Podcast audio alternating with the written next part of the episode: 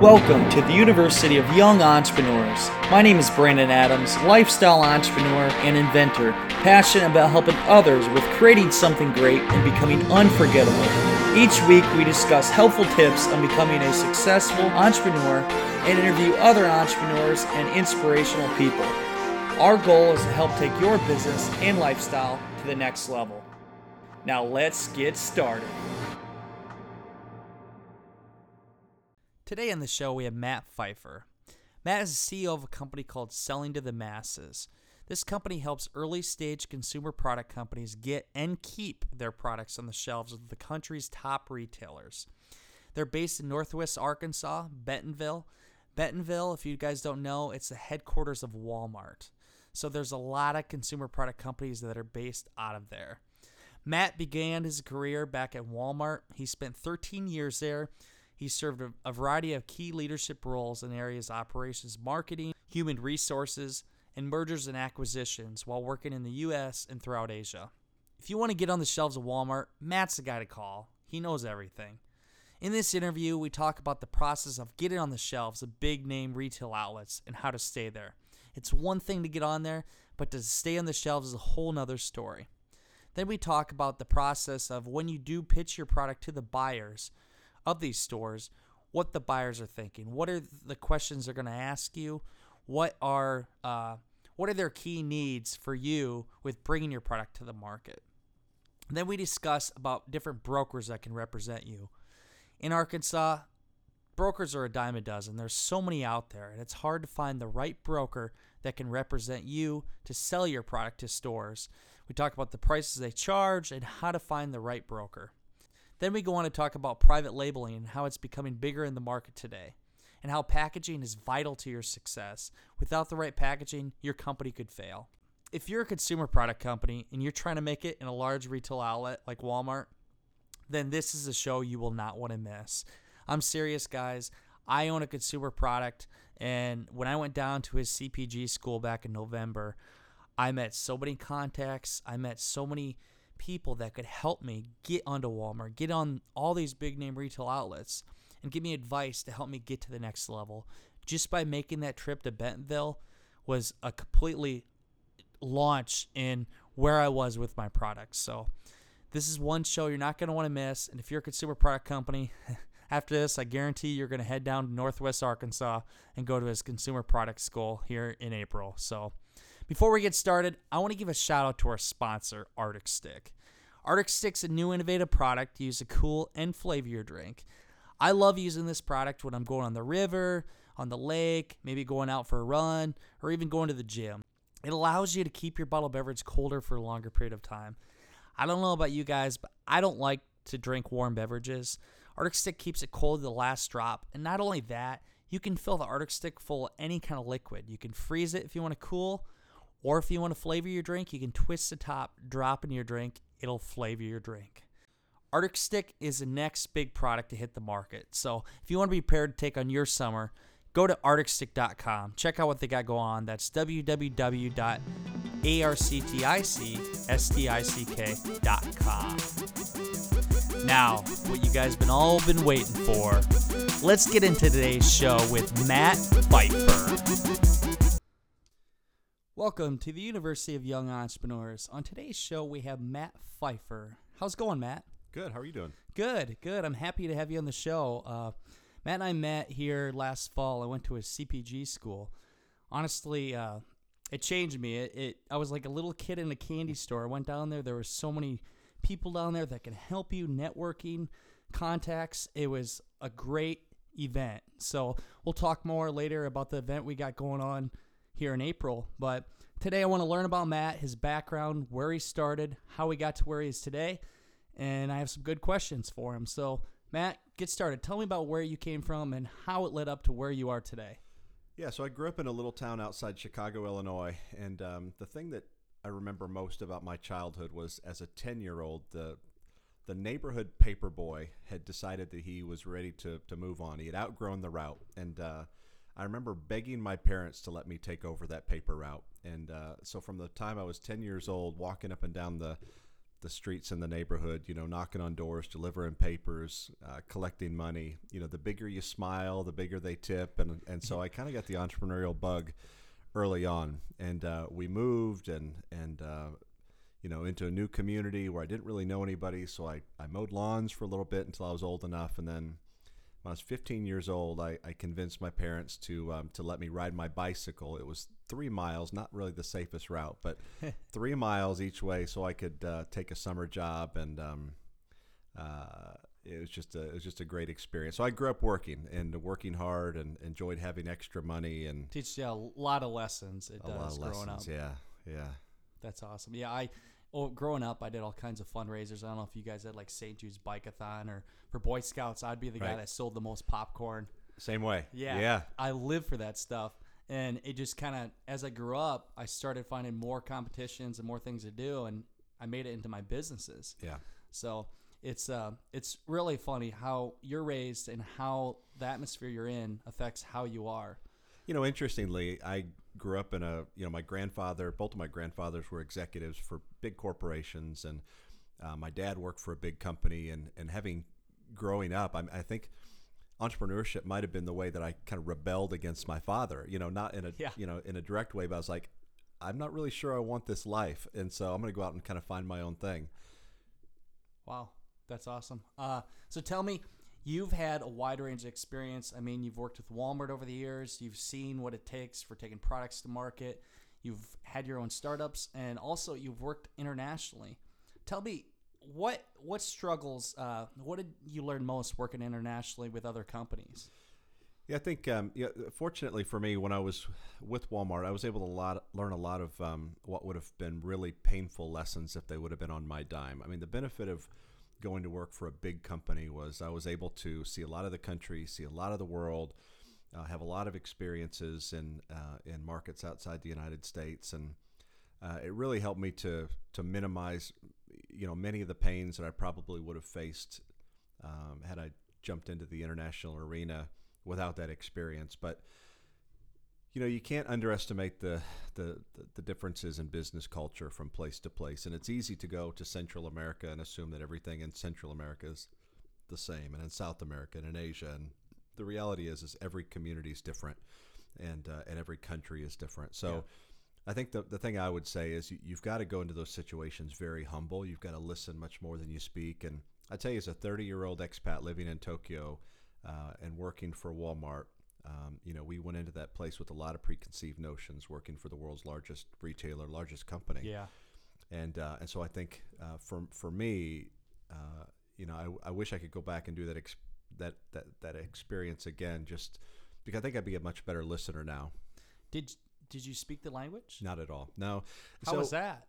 Uh, you know, if you're, they say that the um, the one of the worst ways that you can you know ruin an expat is give them a cushy you know assignment. And uh, living in Japan, you know, obviously there was a language barrier, but I'll tell you, it was it was a tougher adjustment for me going from Bentonville, Arkansas, to you know 12 million, you know, city of 12 million people than than the language barrier. So uh, it was it was relatively easy. I had a uh, an assistant that went with me everywhere that I went and translated, and so Yeah. That's good. Like I say, I always say if you're going to go to another country, it'd be difficult. I, I almost got a minor in Spanish, Hmm. but I found out my sister lived overseas. She lived, well, no, she lived in Mexico for a while. She was going to go to Spain. But uh, if you're forced into it, you will learn it. And if you're just going to try to learn it by the book, it's not going to work. Right. Well, and, and this isn't an excuse, but when when the company asked me to go, it was supposed to be a short term assignment, and I thought, well, there's no reason to spend any time in language lessons Yeah. and all that, and it turned into a longer assignment. One of my greatest regrets is having not immersed myself in it and learned the Yeah. language. So it's a beautiful culture, and uh, we've we've been back once since and have another trip planned. So Oh, well, good, good. I want to go into uh, you work with a lot of CPG uh, consumer product companies, and you've learned a lot from them. And uh, what was it? You had a quote you had said for the small amount of companies that actually succeed. What, what is that on Harvard Business? Yeah, so uh, a guy named Clayton Christensen who's done a lot of research, a lot of publishing uh, for Harvard Business School. He says that 30,000 new consumer products go to market every year and 95% of them fail. So, Wow.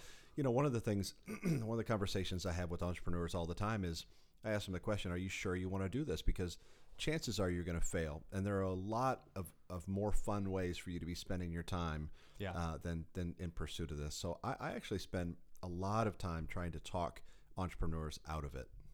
Isn't that the truth? I, I, I caught myself doing that the other day. I had a guy come to me had a great idea, and he had it wrote on paper, and he thought that within a year he could be up on the market and selling. I looked at it. He thought maybe fifteen grand. Well, I helped him got got a quote. Turns out is 180 grand to even get to sales, and that is best case scenario. Yeah. And what people don't know is it takes so long. It takes on average three to five years if you're lucky. I found out the struggles, the constant uh, issues you have, and it costs a lot of money.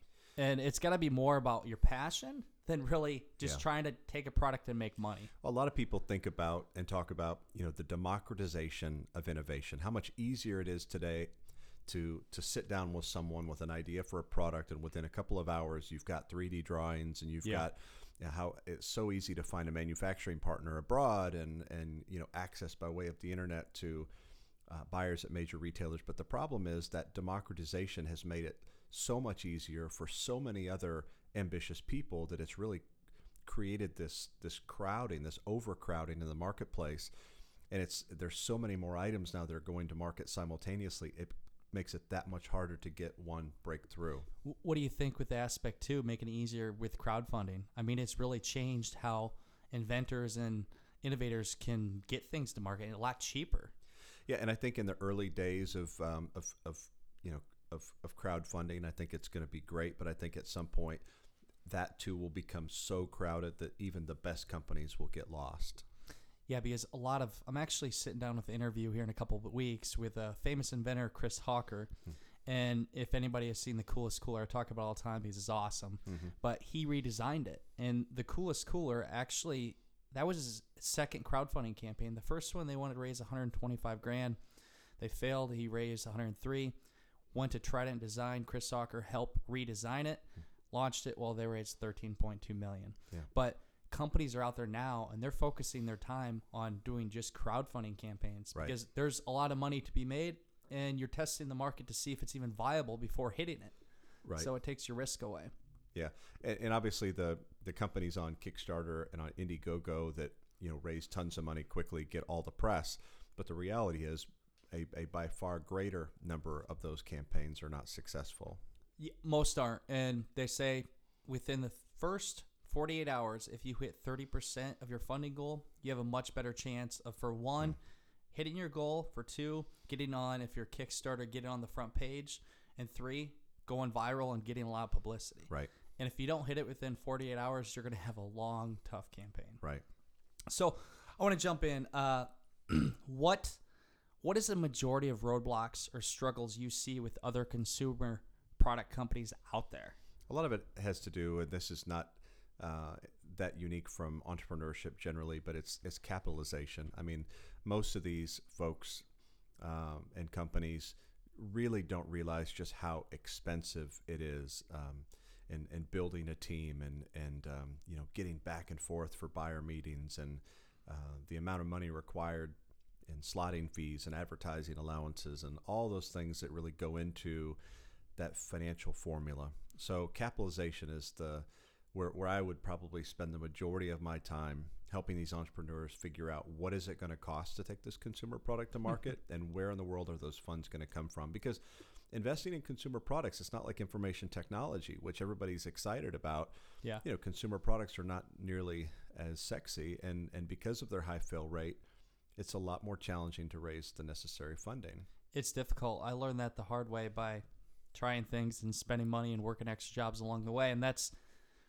what I learned is tell everybody not to do that. I mean, learn from my mistakes and try to find out at the beginning exactly what it's going to cost, but don't just look yourself. Have mentors and professionals help you look Yeah. and see because I was blinded by it and nobody that somebody that hasn't taken a product to market or invented anything, they have no idea the struggles. Hmm. It, it's hard. And you were talking about funding. What would you suggest for a consumer product company that has little or no sales or track record? What is the best route for them to go for trying to get investment? Yeah. Well, I think again, as is true in, of entrepreneurship generally, you start with family, friends, and fools, Yeah. right? That the people that are within your network that you can, uh, that are loyal to you, excited about you, that are that are friendly to the idea. Uh, I think that's the, I think that's all, I think that's a universal truth. The other thing I would say, and this has less to do with the raising of money and more to do with the burn rate. So allowing a smaller amount of capital to go further is uh, being satisfied with incrementalism, not you know having a, a product and saying I've got to have this in you know 5,000 Walmart stores. I've got to have this in 10,000 Walgreens It's stores. bad. It's about being satisfied selling to the local store, selling on a regional basis, selling on Amazon.com, and continuing to reinvest the proceeds, the profit from those initial steps into growth. If you get big too fast, you just kill your company. Yeah, that's right. Uh, Have you seen any instances where that's happened? I mean, you know, I'm writing an article right now that that's called uh, when when uh, something to the effect. Uh, the ti- title escapes me, but it's basically when everything uh, bad that can happen does. Uh, I've Yeah. met a guy, um, uh, real guy, real product. He had a, an amazing job, the kind of job that as kids we grew up saying that's the job that I want yeah, and he was doing really well in his career and he had an idea for a product and so he he decided he would kind of step away from this amazing career that he had created for himself develop this product and for the first couple of years everything was easy. I mean uh, in terms of developing the product and sourcing the product and he had a couple of really nice uh, wins with major retailers. Well now the guy is you know a million two in personal debt with his uh, you know his home secured as collateral. Wow, uh, he he was on the shelves of thousands of retail store shelves and was kicked out uh, so he, he's got almost 300,000 sellable units sitting in inventory Oh, wow. a million two in personal debt and just found out that he's got brain cancer so wow, that's you that's think hard. about all these horrible things coming together. I guarantee you he would not do it again if he could go back. Jeez, and that that's the thing. I mean, it's not always hard to get on the shelves. The thing is, if people don't buy it Yeah. and you're stuck with the inventory, you're, screwed. Yeah. Well, and in his situation, because he didn't have any consumer product marketing experience, he attached himself to, uh, you know, quote unquote experts that presented themselves as, uh, you know, people that could help him accomplish these things. And um, he just aligned himself with the wrong people, and um, he didn't ask the right questions. And uh, I mean, it, it's cost him everything. Actually, goes into what I was going to ask you. Uh, what I found out when I came to Bentonville, and I've been here multiple times since. Uh, there's buyers or buyer reps or a dime a dozen. That's there right. are so many consultants and reps down here, and you don't know where to go. So, what would you suggest for if you're trying to find one? What do you look for? And how do you align them with where your company's going? What is your best match? Yeah, that's a great question. And I think whether you're looking for uh, sales and marketing partners or maybe even an established CPG company that would take uh, your idea and, and roll it into their uh, portfolio of, of products, I think everything always starts at the store shelf. If in, in- in most cases, someone who takes a product to market, um, it's not completely unique. There's always something out there that would be similar. Um, so I would always go to the store and find a product that is is close enough to what you're doing, and then I would begin doing research and find out who manufactures it, uh, who's doing the sales and marketing. If you can find somebody that's actually doing um, what you're doing in a similar category, has relationships at the retailer or retailers where your product should be sold, it's always so much easier to do that because you're right. In a place like Bentonville, you throw a rock in any direction and you're going to hit a broker. You know, maybe maybe two. Yeah. Uh, you know, it's like you know churches and brokers in this town. Throw a rock in any direction, you're going to hit one. So you've got to be incredibly, incredibly careful. And, and the thing that most people probably realize but don't fully understand is that brokers don't care about the long-term health and viability of your company because they're paid based on top line sales. Yep. So, uh, and in the case of my friend, uh, his his brokers talked him into spending really stupid money on uh, advertising that frankly didn't deliver, and they really didn't have any sort of uh, stake in those decisions because all they cared about was driving top line growth. Yeah, I found that out from just a few people that had came to me. It's uh, they want to get your get you excited and get you on a large scale, but they got to look in effect too for the long term because if you go on a large scale, like you said before, right away, you could kill your company. Yeah, You could spend three to four years to get to that point and then kill it within a few months. that's right. and that's scary part. Uh, what would you suggest? There's a lot out there. Some charge different kinds of fees. Some may charge uh, hourly, monthly. What is? How can you find if somebody is not a crook but not reputable and they're trying to gouge you with prices? What is the rate going for uh, buyer rep out there? Well, it's going to vary, and I know that's not a good answer for your question, but there are some people that'll work for three percent, and some people that demand ten percent. There are some Wow. people. There are some people. Well, you know, if it's an early stage company, they don't have any traction whatsoever. You're looking at eighteen months minimum Exactly. before you're going to have your product on the shelf and start receiving cash.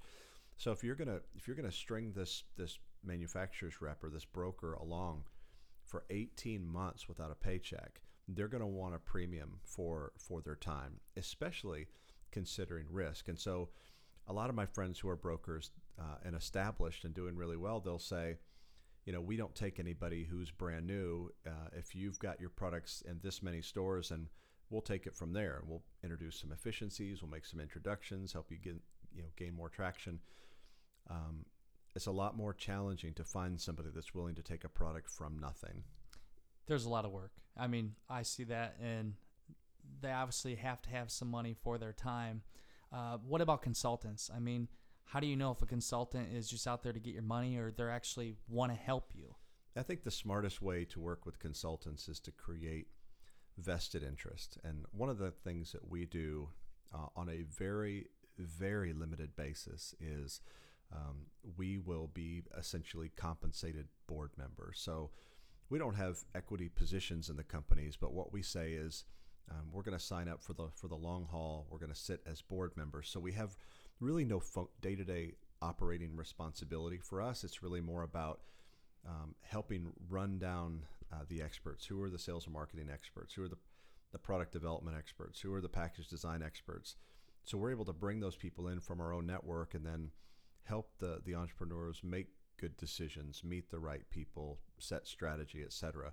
So we've got a vested interest in the long term growth of the Yeah. company because we're not just trying to, you know, get the next PO. You're you're basically a connector, a matchmaker. That's right. You you put people in with the right people because you've gained them relationships over the years. That's right. And in the information technology space, I mean, you look at Techstars and Y Combinator. Um, you know, these accelerator programs are all about taking equity, uh, which I don't think works as well in consumer products. I'd rather, um, you know, be compensated based on that top line growth. I agree with you because a consumer product is totally different from a tech company. Right. What uh how do you here's my next question. How do you get your product on the shelves of a large retail outlet like Walmart or Target and how do you keep them there? What do you got to do?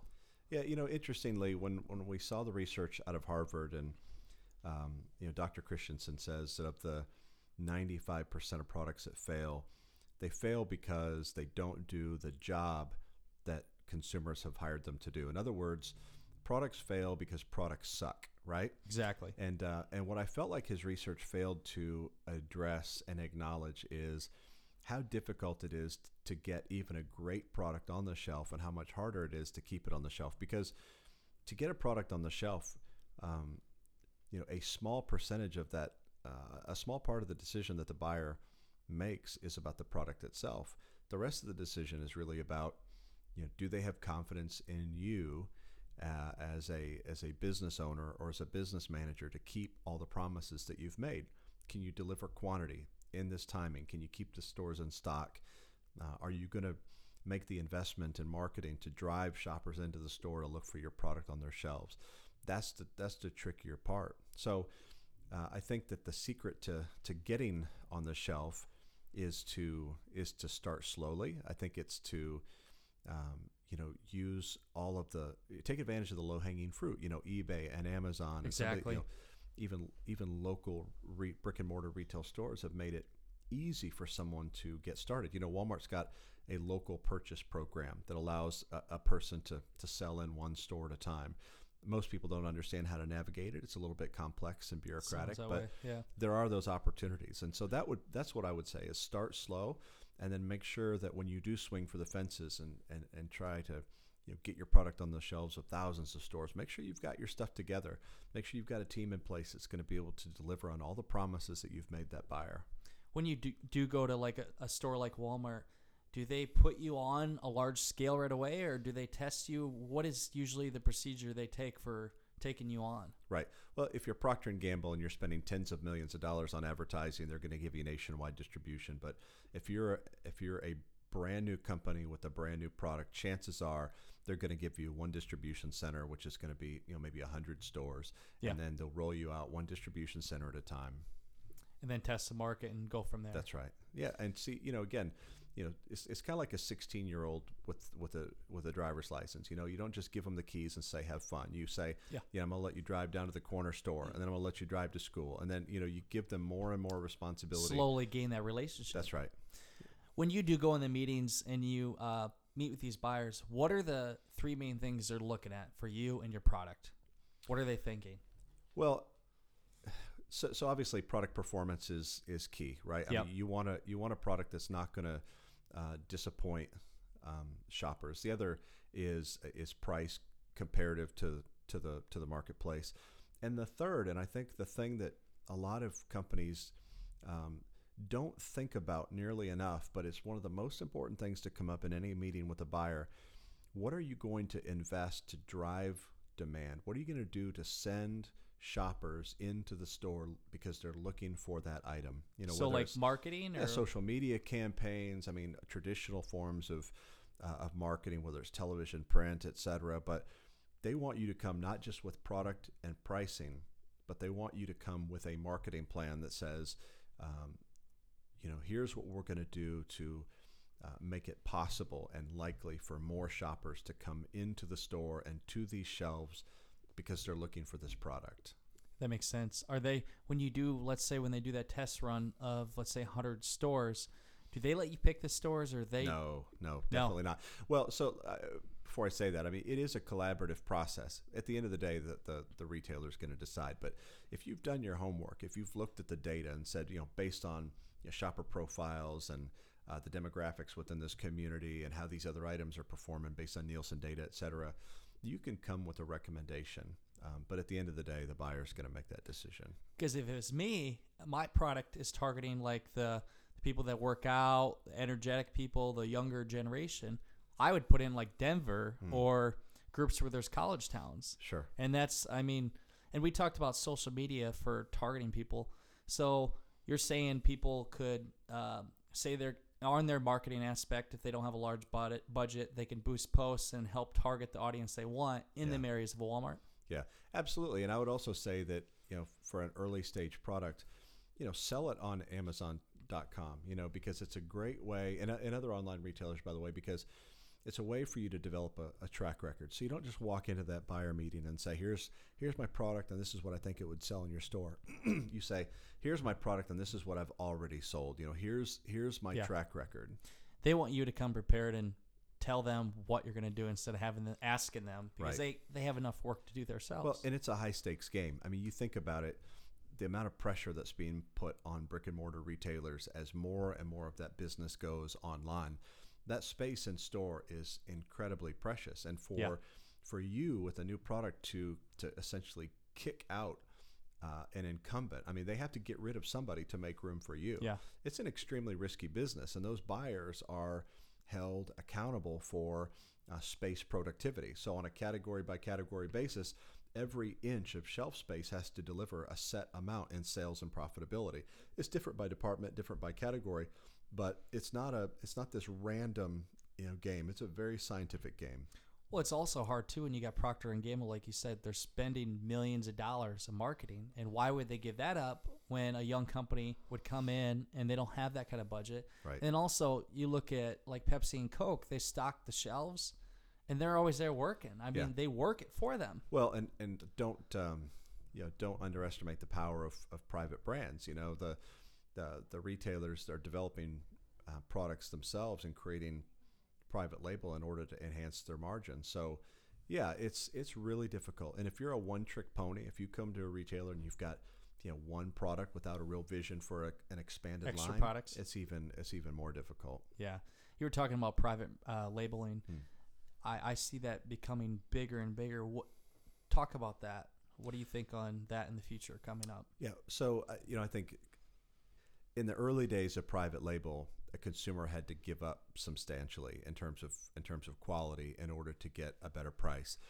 And now, most consumers wouldn't know this, but the majority, if not all, of the the private label products that are sold at retailers are actually manufactured by the big national brands. So the you're not giving up as a consumer um, nearly as much as in quality as as you once did, and so it makes it incredibly difficult if you're a big national brand. Um, sometimes to justify that huge spend on marketing to a consumer that can't really tell the difference. So they're trying to target, make people think that they're supporting like a smaller company versus a huge company. Well, I don't know if it's um, that they're trying to, um, you know, convince you of something that's not so, as much as uh, I'll just use one example. You know, Peter Pan peanut butter versus Great Value at Walmart. My kids love both. It's really difficult to distinguish the taste between the two, and so as a as a savvy consumer, why in the world would I pay extra for the national brand to have the beautiful label when you got that. this other product tastes just as it's good? smart. Yeah, uh, I was talking the other day about uh, buying products and how I think when I'm actually purchasing them, I'm big on buying products for what they stand for. Hmm. Dollar Shave Club, that's one example. Uh, I love the innovation and what they stand for, and they're cheaper razors, but it's entrepreneurship. It's a Hmm. small company. I want to support that versus a big company. Apple, Steve Jobs. I buy Apple products because of what it stands for. And I believe for any company out there, it's not only the product, but it's the person behind it. It's what they're standing for.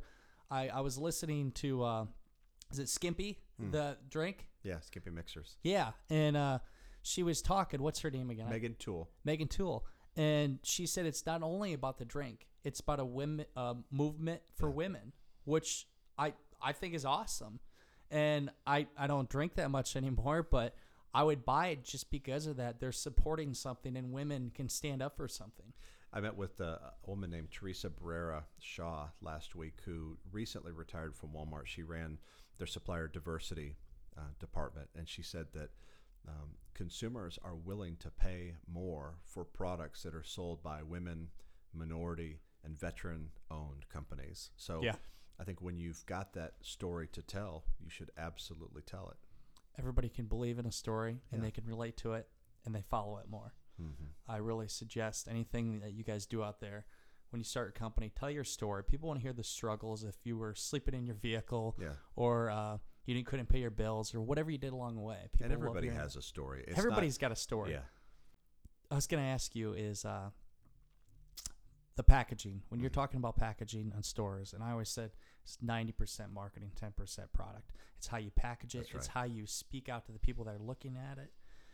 Tell me about the importance of it and what some tips you could give to people on how to make people grab it, not Sure. want to resist it. Yeah, I think a lot of people make the mistake of getting too caught up in fonts and colors when the package is really your opportunity to explain to the shopper what the product is, what the product does, and why they can't live without it.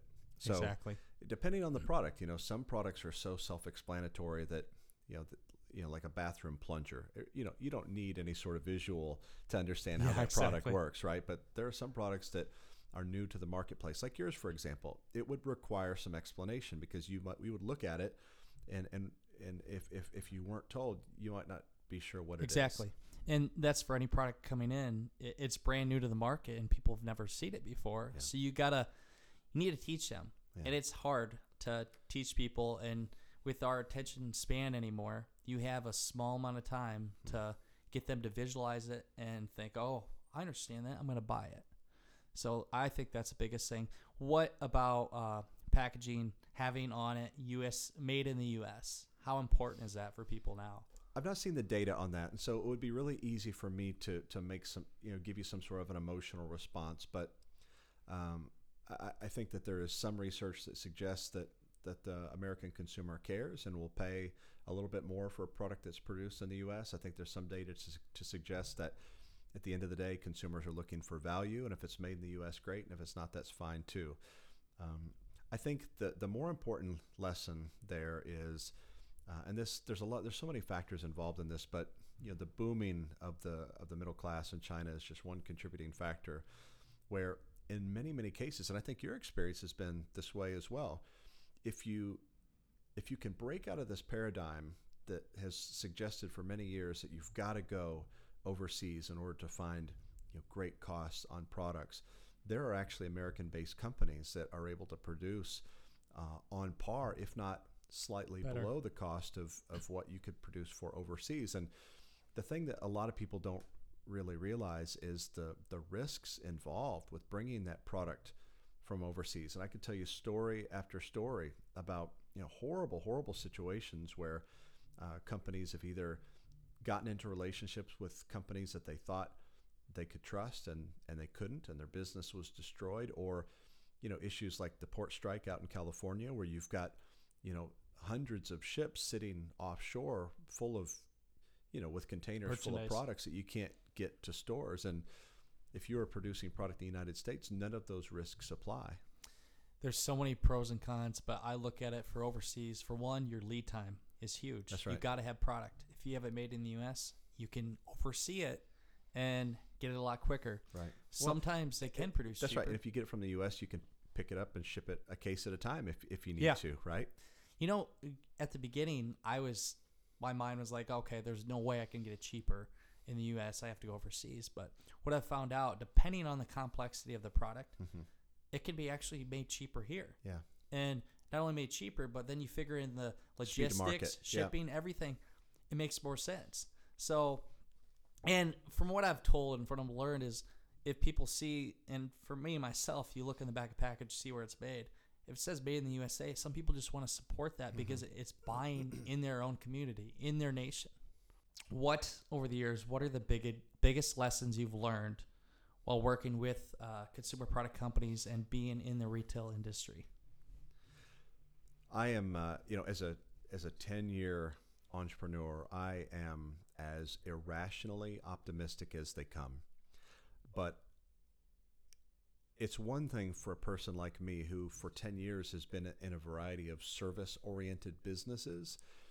It's one thing to be irrationally optimistic in a in a business that doesn't have you know tremendous overhead and startup costs and uh, where failure is much easier to recover than my friend with 280,000 sellable units Yeah. collecting dust in a warehouse. It is such a capitally intensive and risky endeavor that um, most of the people who I have seen get in trouble, they have either gone too small and it's it's never uh, you know created and sustained any sort of momentum, and so it's an idea that really dies on the vine, or the other extreme where somebody goes all in. I mean, to an extreme, and then it is just buried when Yeah. the thing falls apart. So, I think that has been, you know, my my advice in almost every situation is to err on the side of conservatism. If you can,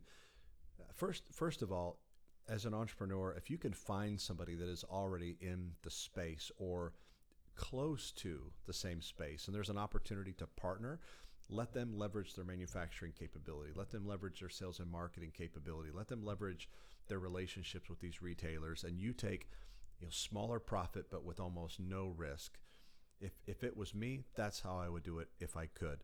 If you can't do it that way, or for some reason you just have this burning desire to do it 100% on your own, then start small. You know, technology has made it so easy, be it eBay or Amazon or Alibaba or local purchase programs, to start slow. You know, the the guys that um, started the apparel company Life is Good, you know, they would Yeah. go out and, and, and just sell it out of the back of their you know trunks of their car, and, and it just it grew over time.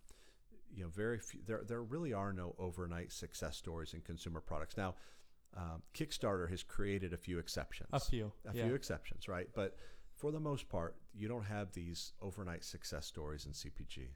I sure wish there was. At first, I thought there was, but no, it's Yeah. a long marathon. Is the best way to put it. Right. Uh, when you worked at Walmart, um, what the companies that did come on and have their products uh, on the shelves, what are the like some of the companies that actually did succeed on a large level and are still on the shelves? What are the things that they did? How did they do that? You know, the story I love to tell because it's, um, I- think it's a story that gets a lot of entrepreneurs in trouble because um, it kind of creates in their mind this this notion that that same thing is possible. But you're, I'm sure you're familiar with Dr. John Osher and the SpinBrush, right? The electric toothbrush with the rotating head. Yep. Guys invented the product, took it to market, created some really nice momentum, and sold it for a half a billion dollars to Procter and Gamble. I mean, that is the dream Wow. of dreams for a CPG company, right? Um, so I, I think that the the companies that are successful, they understand the consumer because it's a product that's been developed with the consumer in mind. They understand uh, marketing, how to talk to the shopper while they're inside the store, not just on the packaging, but with all you know, leveraging all sorts of in-store in-store media, uh, and then obviously relationships with with the with buyers. And one thing that people don't realize is, you know, buyers are not assigned to categories on a for a career, right? So you'll have a junior buyer that'll that'll be in a role for 12 to 18 months and then they move on to a different category.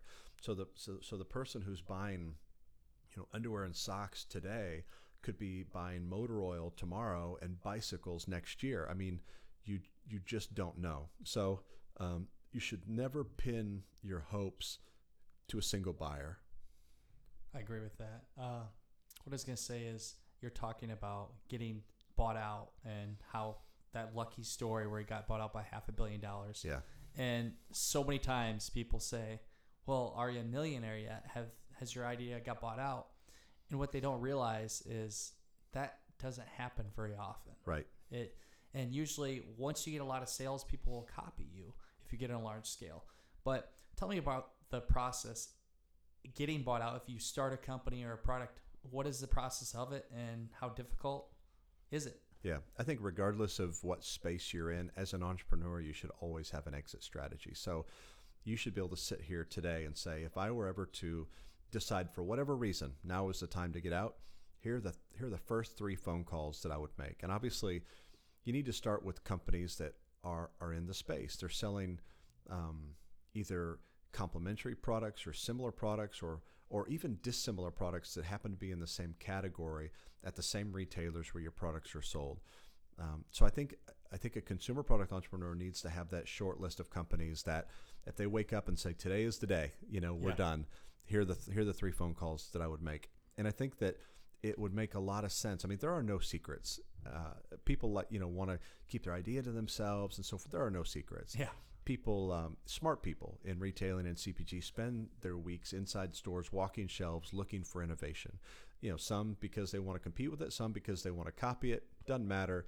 There are no secrets. And so, my point in saying that is to say, if you've got that list of three companies that you would that would represent your first three phone calls, if you decided that this is it, begin developing relationships with those companies now. Do you just give them a call yourself, or do you have an actual broker that approaches them and says, "Hey, this is a letter ten. This is what I have.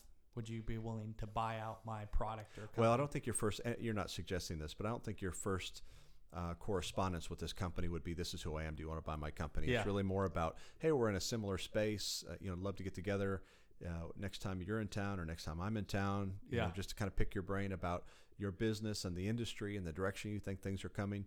I think that's where you start is you develop a friendly relationship. Um, and, and you come you come to that conversation providing as many insights as you would hope to get. I've heard a few stories, horror stories actually, where they get large offers. People get large offers for their company, and at the end, after the due diligence, they go through the process. They back out, even after letter of intent and saying how much they buy their company for, and people don't realize it. It just doesn't happen. They aren't going to write you a check. It's going Right. to take time, and it's not there until the money's in the bank. It's not done Yeah. until you have that in your hand and you have the money. Yeah, so three years ago, we were working with a company that at the time had secured the largest on air offer in Shark Tank history. Mark Cuban offered to write a check and just buy the company outright. They agreed to those terms on television. It made for amazing television, but the deal fell apart off camera, and that's the thing that most people who watch I've the heard show, stories. yeah, Yep. they they watch the show and they say, you know, I wonder what this guy's doing with all his money. Well, the reality is, this guy three years later is still trying to get this company off off the ground because the deal fell through. There was one not too long ago, and I know these uh, these people turned down. They had a dating site, and they Uh-huh. turned down thirty million, Wow. and they saw it as the next eHarmony, a billion dollar company. But in my mind, I think, well, thirty million dollars, they could really start a lot of other things with that. But right. I And these folks on Shark Tank, they're smart people, and you've got to recognize um, there's some things that make for great television, but nobody's going to spend 30 minutes in a studio with somebody, offer 30 million dollars, and, No. and and sign a check right then and there. I mean, the lawyers have got tons of work to do as soon as the camera stopped rolling. Mark Cuban didn't become a billionaire by That's just right. writing checks out. That's right, making emotional decisions about businesses. I know. It's funny watching that. A lot of people don't realize for Shark Tank, I've talked to a few people that have been on there. Yeah.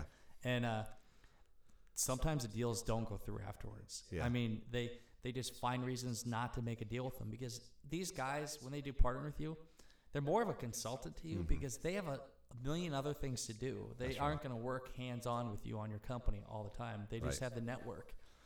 And one thing that interests me when I did Shark Tank casting call, everybody there was talk about well, what it takes if you gotta you gotta sign a long list. They do a background check Yeah. and check about you and everything. And what it, somebody had said is, no matter what, if you get on the show, they're gonna take five percent of your sales, hmm.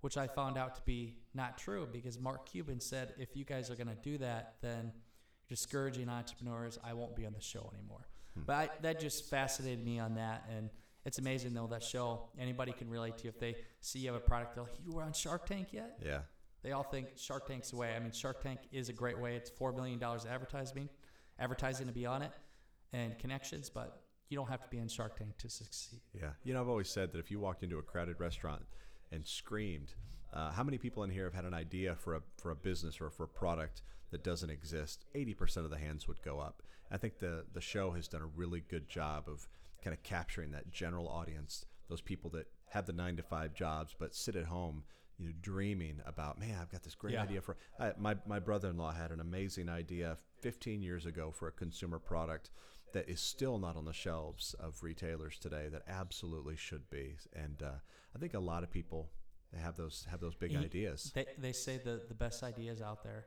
have never went forward. Right. And you wouldn't believe the amount of people that come to me and say, I have this great idea, and if you go forward with it, I'll give you half. I think to myself, yeah, it is an awesome idea, but I know how long it takes. I know Yeah. the time and the chances of even succeeding. Right. I just don't have the time for it. Right. But you have a big company, Right. they can do it overnight. But, okay, so some more questions. I'm going to go on to you. Uh, what things are changing, especially with social media and uh, online? You're talking about Amazon, and things are totally different. What do you think are the top three things for businesses out there to look for to succeed in the next few years of business? Business generally or consumer product companies specifically? Let's say consumer product companies. Yeah, I think um, as the world gets smaller, as technology brings us all closer and closer together, I think developing relationships with those consumers become even more difficult. And and let me let me, let me clarify on that. It used to be that you could advertise on NBC, CBS, and ABC and hit something like 80% of the American population, you know, because you had basically three three television stations. Well, then, you know, cable television comes along and and uh, print advertising goes crazy and, and traditional media has been so diluted that a lot of these consumer product companies shifted their spending inside the store and it was these you know point of sale programs and it was in-store television networks and and, and they were trying to you know, bring that message into the store and talk to the consumer at the point of purchase and then the internet comes along and you've got Changed you've- everything. Oh, it, and it continues to change things. You know, you've got bloggers with millions of followers who have become authorities overnight on certain categories of products and lifestyles, et cetera. Media has become so fragmented that um, it is becoming increasingly difficult to develop meaningful relationships with consumers, and that's really the biggest challenge: is how do you develop a relationship with a set of consumers that almost force a retailer to sell your product because you've got all these rabid fans that are coming to those stores Yeah. looking for the product. You were talking. Uh, I saw on your blog for selling to the masses with Amazon. They what is the new thing they're doing? The hour delivery. Yeah. Tell me how how do they even expect to do that? What it, what is that about? Well, i- in I think the story that we um, that we posted was about uh, in in Manhattan. They've got uh, bicycle riders. Essentially, it's a courier service that are able within within a certain set of zip codes. Yeah. they're able to expedite delivery. You know, within within one hour. And I've long said, and, and again, this goes back to you know personal bias or or whatever, but. Uh, shopping is uh, is a real hassle, and it's something It that is. if I didn't, it's kind of like sleep. As an entrepreneur, if I didn't have to do it, I wouldn't do it. right? I mean, I loathe the idea of having to sleep. Right? Shopping is the same way, and and you know, I've got so many friends that get up day after Thanksgiving, and and they'll go to the stores, and they'll be shoulder to shoulder with all these strangers, people that they don't know, fighting over a thirty dollar bicycle, and I'm like, I would rather sit at home with my coffee and wait for the amazing deals Click online and have somebody bring it to my doorstep. And Yeah. so I think at the point that uh, I think that there will always be people who, uh, you know, find some sort of joy, entertainment, whatever, in the shopping experience. And I think that you know retailers like Sam's Club and Costco, they're really limited assortment, really well known for kind of those treasure hunt items. You know, you go to the club and you, you find something that surprises you. Yeah. I think I think that style of retailing will always have a place, but for buying your your milk and, and bread and sugar and you know when I lived in Tokyo, and this has been 12 years ago. You know, first thing we did when we moved into this um, to this house, they brought us a catalog and said, you know, li- limited assortment catalog from a grocery store, and they said, you know, call this number, speak to someone in English, place your order, and and we'll deliver your groceries, um, you know, later that day. And so there was no reason for us to ever go to the grocery store except, you know, if you needed to make something and you're out of it, you know, just those those hot shot trips, if you will. So I think the the most precious thing in the American consumer's life is time. And is. Uh, right, so Time is money. time is money, you know, and, and so anything we can do to get our time back. I think that's the real risk for brick and mortar retailers is how do you how do you keep customers coming into these enormous stores to do their shopping when they can go online, find everything that they want because the online store has got unlimited assortment. You find exactly what you want at prices that would be at or below what you pay in store. You can have it delivered same day, even within hours, and not pay a premium.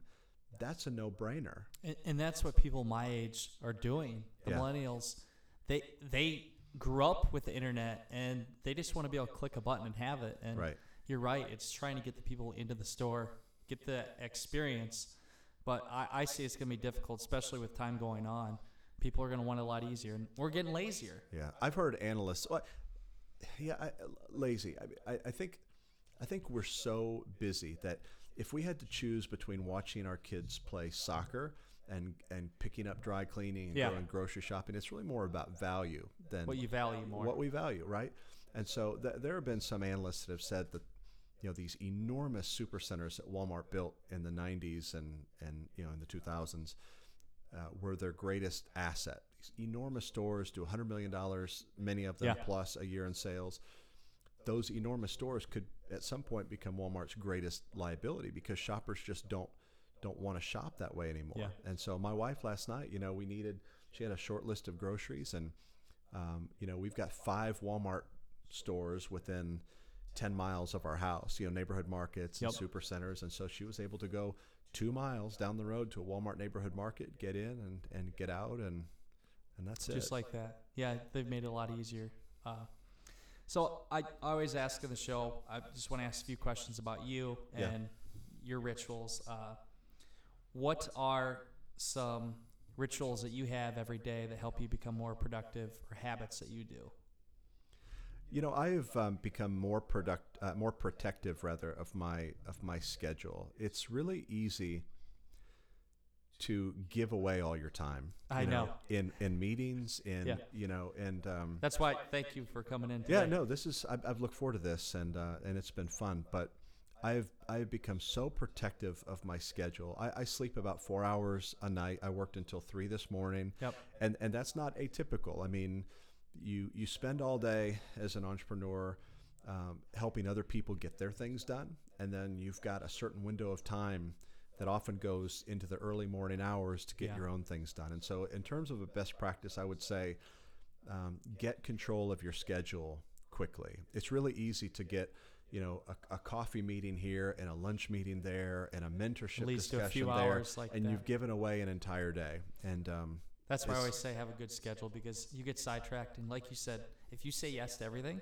you're never going to get your own stuff done. Right, and you find yourself, you know, doing breakfast at the drive-through, Yeah. missing workouts, you're not sleeping enough, and it's just it's not a, a lifestyle that you can perpetuate forever. Yeah. Who are your mentors uh, in the past years and how have they impacted where you are today and what you're doing? You know, I had a I had a group of people, and by the way, I've worked for some amazing people over the years, and I've got some great mentors today. But I'll tell you that the the most impactful mentors that I had in my life were my first job as a 15 year old boy. I worked at a place. I worked at a theme park of all things in in Branson, Missouri. It's called Silver Dollar City, and um, I was extremely fortunate because the people I worked with in this little retail shop. Uh, one was a, a retired district manager from Safeway. One was a retired chemical engineer from Dow. One was a retired postmaster. One was a, a retired business owner. So I got to spend all of my time around people who had accomplished a lot in their own right, and they they always challenged me, you know, to to you know work harder and and take care of customers and you know, the district manager from Safeway would stand behind me at the register and make sure I was counting back the change. So just being held to a really high Yeah. standard at a young age created in me this desire to do things right. And um, Yeah. That's why you want to be around like minded people. I always say surround yourself with people and make sure. I always want to be the dumbest guy in the room mm, because I can be the average of all these smart people. And you look at people that have made success and achieved goals that you want to succeed in and watch how they did it, learn from them, right. and then go forward. you look at every successful business person in, in much of American history. I mean, Sam Walton is a perfect example. The, the reason that he was successful, so successful, in creating in a single generation the world's largest company, uh, was because he surrounded himself with incredibly talented, Yeah. ambitious, hardworking, committed people. You look at all his success. I mean, Sam Walton has achieved, I mean, a lot of things and Right. created one of the biggest companies out there. But anybody that has done that, you're right. They're around people that can help them in any area that they don't have expertise in. It's really you don't have to be the smartest guy. You just got to know the smartest people. Right. Yeah, most people don't wouldn't think about this, but if Sam Walton were still alive, and he he died a relatively, you know, young man, if if he were still alive today, he would be worth about twice what the world's richest man is worth. Wow. What is a lowest point in your life that you had? I always ask people this. Yeah, What was the lowest point and how did you overcome it? yeah. So uh, I, I've been in, in business for myself for ten years. I left Walmart in two thousand and five, and um, been involved in a handful of startups, and without exception, I mean, most of those businesses have done extremely well. But I caught the real estate bug in 2007 and you know flipped a, a house in three weeks and made great money and went right back in and bought a house and bought property and bought a warehouse and uh, ended up with a lot of inventory at the top of the market and uh, getting rid of that property created not only uh, financial strain but tremendous distraction from running a company. Yeah. And so if I could undo any, you know, decision that I've made from a professional standpoint, it would be, you know, follow Warren Buffett's investment model and focus on the things that you understand. You know, clearly I didn't know anything about real estate investment. A lot of people were doing it, making it look easy, and um, I thought, well, let's give it a try.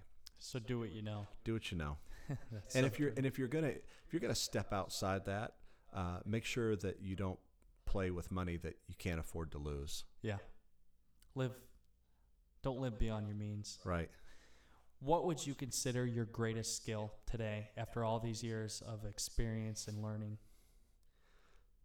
Oh gosh, that's a that's a that's a good question. I've always had uh, a, a great ability to get things done, Yep. and I think the success that I enjoyed at Walmart was um, less about you know intellect and more about um, just getting things done. You know, there were some great leaders at Walmart that were about just knocking down walls, and it wasn't always pretty, Yeah.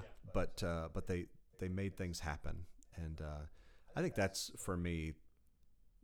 I've always been an idea guy, but there are a lot of idea guys. I think my that my my own uniqueness is really just an ability to get a lot of things Execution. done. Yeah, Which is good. yeah. Without execution, you get nowhere. What are three books, your top three books that you've read, and you would suggest to others? Yeah.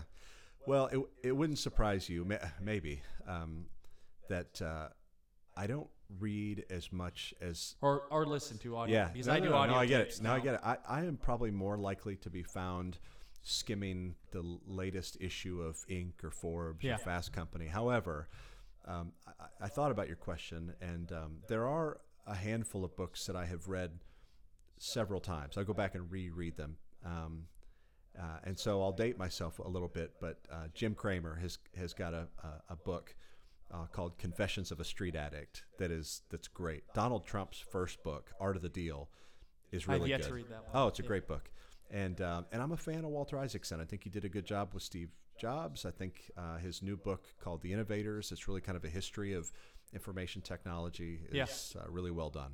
I did. Now, was that the. I listened to the audio tape for Steve Jobs. Was it the 21 hour one, or was that a different uh, book? Oh, I, I read it. read It's it. the big one. Yeah. See anymore, I, I listen. I'm driving all the time, Yeah. doing these long drives. I, I got to listen to it. It's hard for me to sit down and read. Yeah.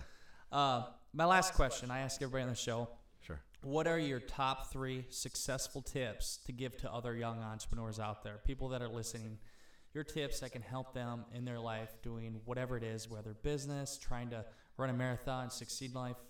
What do you suggest? Yeah. First and foremost, um, I think for anybody to leave the the comfort and secure relative security of uh, of a career to start a business, make sure that you, it's something that you really, really want and need. I, I had so many people when I left Walmart uh, to start my first company that left the company to because they thought what I was doing looked fun and looked sexy and looked easy Yeah. because I think that there's this perception that entrepreneurs, you know, work from nine to three and then play golf and then they're off at noon on Isn't Fridays, and uh, I, so I think that there's this this uh, idea that you know we don't work very much, we make tons of money, uh, and it's an easy life. And the fact of the matter is, I've never had you know slept less, uh, had more stress.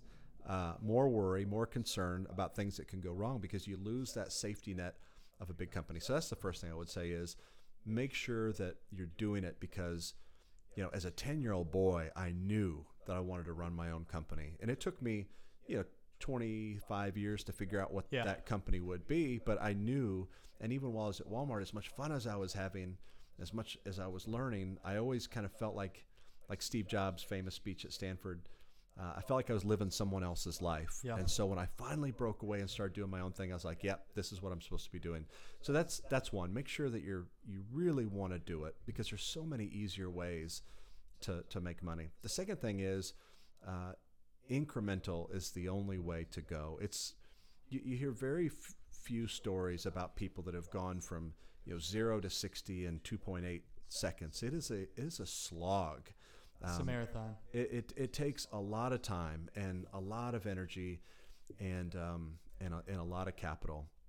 And the third thing I would say is if I were to go back over the last 10 years as an entrepreneur and back 15 years before that professionally uh, at Walmart, the majority of the of the mistakes that I have made have been uh, with respect to people. Uh, you've got to be really slow to to hire and really fast to fire. You're the second person to say that. Yep. Yeah. it's Yeah. so true. Yeah, that's right. And as an entrepreneur, it is so you just have to realize that there is nobody else who is going to wake up in the morning as excited and as committed uh, and as focused about your business as you are.